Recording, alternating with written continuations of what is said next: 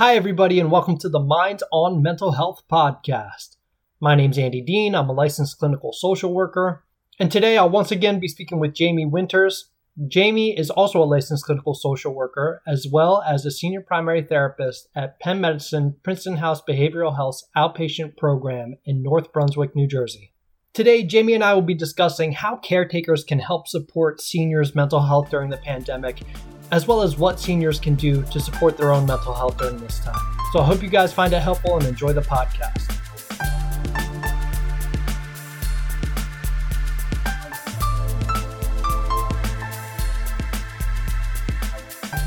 You know, Jamie, I was really hoping that at this point we wouldn't have to be talking about COVID anymore, but that's just not the case. So I was hoping that maybe we could talk a little bit about how we could best support our seniors during COVID. I guess what have you found that that the struggles have been with this population specifically during this time? So I think one of the major differences that seniors face with COVID than kind of the vast majority is that they didn't have an opportunity to really get like technologically familiarized mm-hmm. um, if that makes sense yeah that makes sense um, you know i think we went from being connected and we could be connected just face to face driving in the car you know talking on the phone to now we can't see anybody insert that they are already a higher risk population medically. Now they're by themselves, typically, and you know, maybe they have a computer, maybe they have a smartphone, maybe they have an iPad, and they're trying to figure out how to do any like doctor visits via FaceTime and FaceTiming their friends and, you know, may- maybe figuring out YouTube. Like, I think they they just struggled with staying connected which we talked earlier about how important that is especially in retirement mm-hmm. and you take away that you know that face-to-face interaction and now we have to do it technologically i think that just really threw a whole generation into kind of a whirlwind. Yeah, I totally agree. And, um, you know, you're taking a scary situation, which is COVID, and in this population, it's the most deadly and the most scary. Mm-hmm. Uh, so there's like an additional layer of fear.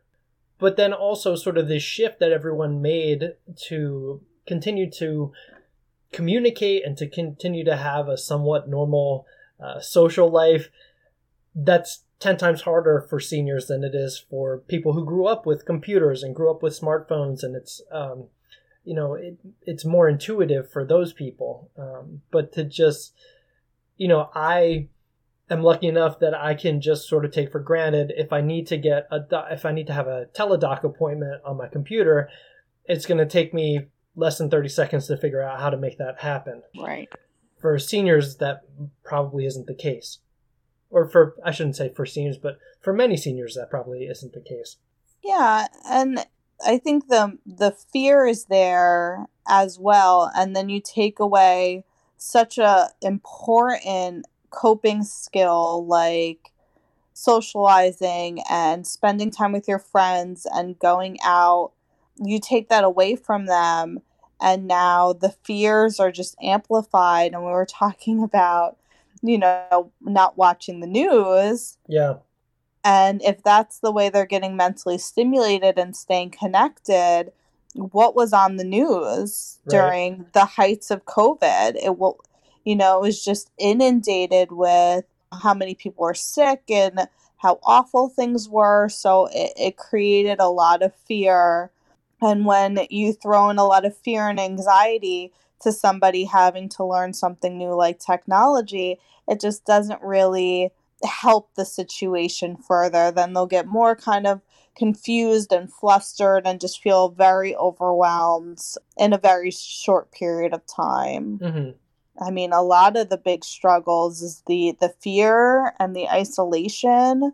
I think right there are some like the two biggest struggles that seniors are facing.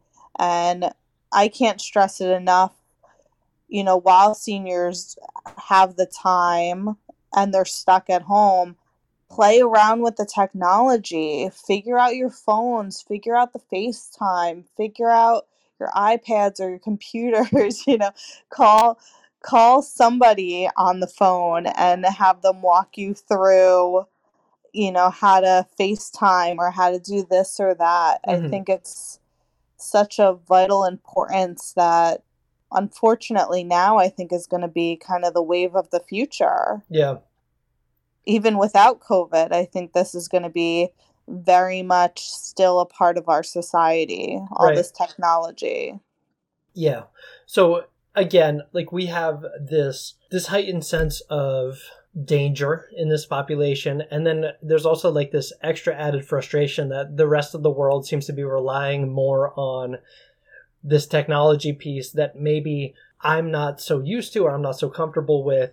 So then that almost makes you feel even more isolated. Right exactly. Like you can't contact your friends regularly. Everyone's telling you that you need to get on technology if you want to stay connected. And so it's like well is everybody able to do this? Am I the only one that's not able to do it? Yeah. And especially if you're having trouble being connected and we're all isolated and stuck in the house, like we said, idle hands, not good. Right. So, you know, it just leads to a lot of like internal thinking of like what's going to happen. I'm scared. Like I can't I don't have anyone to talk to. Mm-hmm. I'm so alone. So I'm imagining that it a big part of it is going to be to help them with te- the technology piece if you can. Yes, and be as patient as possible. Not only for you as the person that's learning, as when we learn anything, you know, it takes time and it takes practice and it's going to take, you know, some clickings of the wrong button, but also as the person that's showing them patience because if we think about even my generation, we had Game Boy and uh-huh. Nintendo. So we were a little bit more familiarized with how some technology could work. Right. You know, there's a button to go forward, there's a button to go back. This generation had no, very little technology. I mean, TV, not until they had well established families you know it's something to to remind yourself of how we think it's so second nature at this point in time. They don't have that idea most of the time. Mm-hmm. you know if, if they were in the workforce you know sometimes they have some general grasp of um, technology but it's really important to be patient with when showing them like facetime and things like that I, I know in group with the patients, we see a lot of ceilings and foreheads. uh-huh. I guess when I'm thinking about this, the thing that's sticking out to me is just the emphasis that you're putting on the the patience piece because I think there's a tendency in this population, uh, understandably so, to kind of throw your hands up and be like, you know what, I'm never gonna get it. It's, you know, this is this is just not going to happen for me um, right. when it comes to technology. And right now, it's sort of the most important time for them to be able to get it um, mm-hmm. or for them to be able to learn how to use it, you know? So, any hint, like if you are the child of, of someone who's older who's trying to learn this stuff and you're trying to help them, any hint of like that judgment or that impatience or that, you know, that frustration, that's in many cases they're probably not far from wanting to just give up on it anyway so if there's any yeah. hint of that i just feel like that can kind of push push them over the edge and i think a lot of times with the older adults in general they tend to feel like they're a burden you know it and it has nothing to do with like what the family is saying or what they're doing it's just kind of their own feelings that right. you know they feel like they're a burden a lot of times right. so I'm not saying, you know, don't get frustrated because that's not humanly possible. Right, saying right. the same sentence over and over again. Reassuring them that, you know, I, I know I'm getting frustrated, but I'm here to support you. We'll figure this out together. and kind of like reassuring them that you're there to help and that they're not a burden and that you know you, you're going to stick with them you may get frustrated but it's just your own like trying to figure out the best way to help them. It's not you're getting frustrated at them you're getting frustrated on you don't know how best to help show them. Great. Yeah. No it's a great distinction to make. Okay so uh, like i said one piece is definitely going to be uh, trying your best to help them with this technology side of things. What are some other things you think people can do to help support seniors during this time i think it's important for all of us to kind of especially seniors to check our fear because fear is such so fear is such like a driven factor right now mm-hmm. in all of us like, you know, going outside of the house, going grocery shopping, being around other people.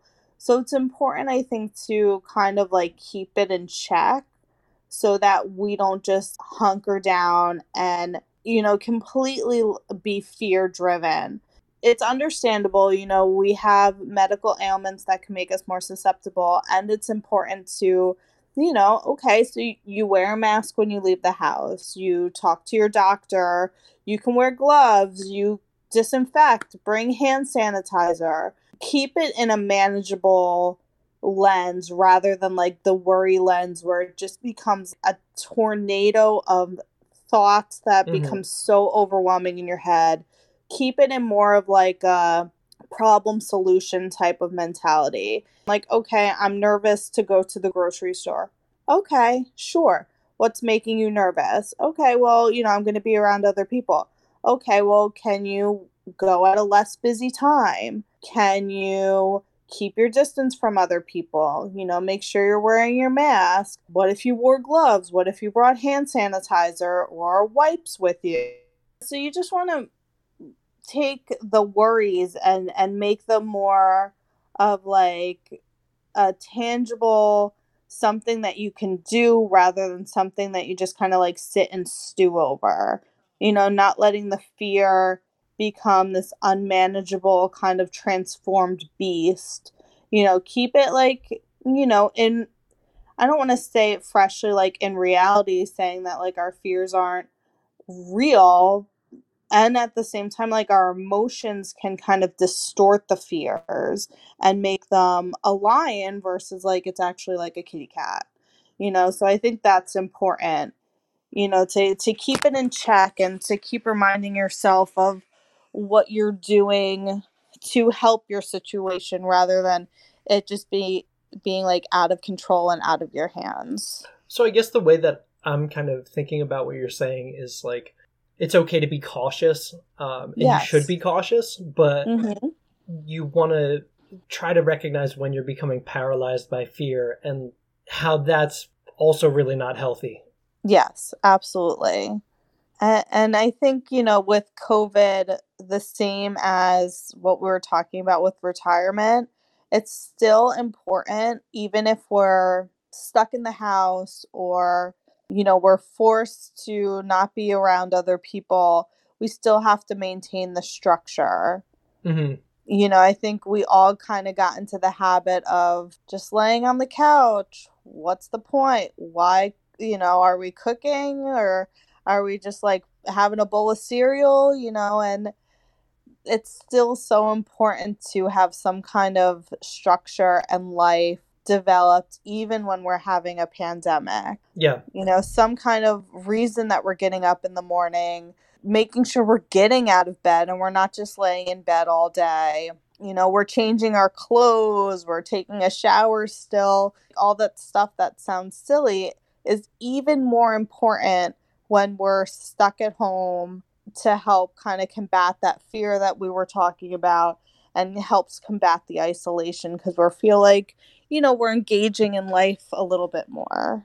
No, I totally agree with that. And we did touch on this on our first pod in our first podcast about seniors. Um, mm-hmm. But can you just explain one more time, just in case people who are listening to this didn't listen to the first one, like why that structure is so important for us? Yeah. So when we don't have structure, we tend to sit and kind of overanalyze everything. We're not in the moment. We're living in the the fears of the future or the mm-hmm. regrets mm. of the past and and that can make us feel like anxious or sad or guilty or you know have all those unpleasant emotions come on so when we throw in structure we're keeping our body busy which also keeps our mind busy so then we're staying more so in the moment and it makes us feel less anxious, less intimidated, you know, we're having a purpose, we're doing, we're engaging and that and that makes us feel good.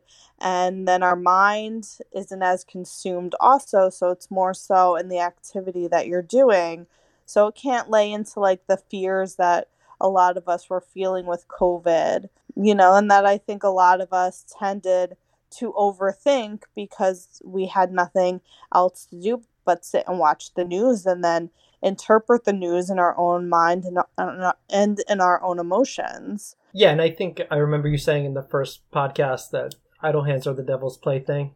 Yes. So essentially, if you're doing something, your mind is going to be focused on that. Like you said, it's not going to be focused on the fears of the future or what'd you say? The the what of the past? The regrets of the past. The regrets of the past so just finding things that you can do because then your mind is going to be occupied and also i just want to also acknowledge that i think again in the senior population the structure piece is more of a challenge with covid because you know if you're younger and you're healthy and you're especially if you're vaccinated you're probably more willing to take some risks in terms of mm-hmm. things you can do um, to have structure but you know, when you're a senior, again, you're, you're a more at-risk population. So I think that there is sort of an added challenge there.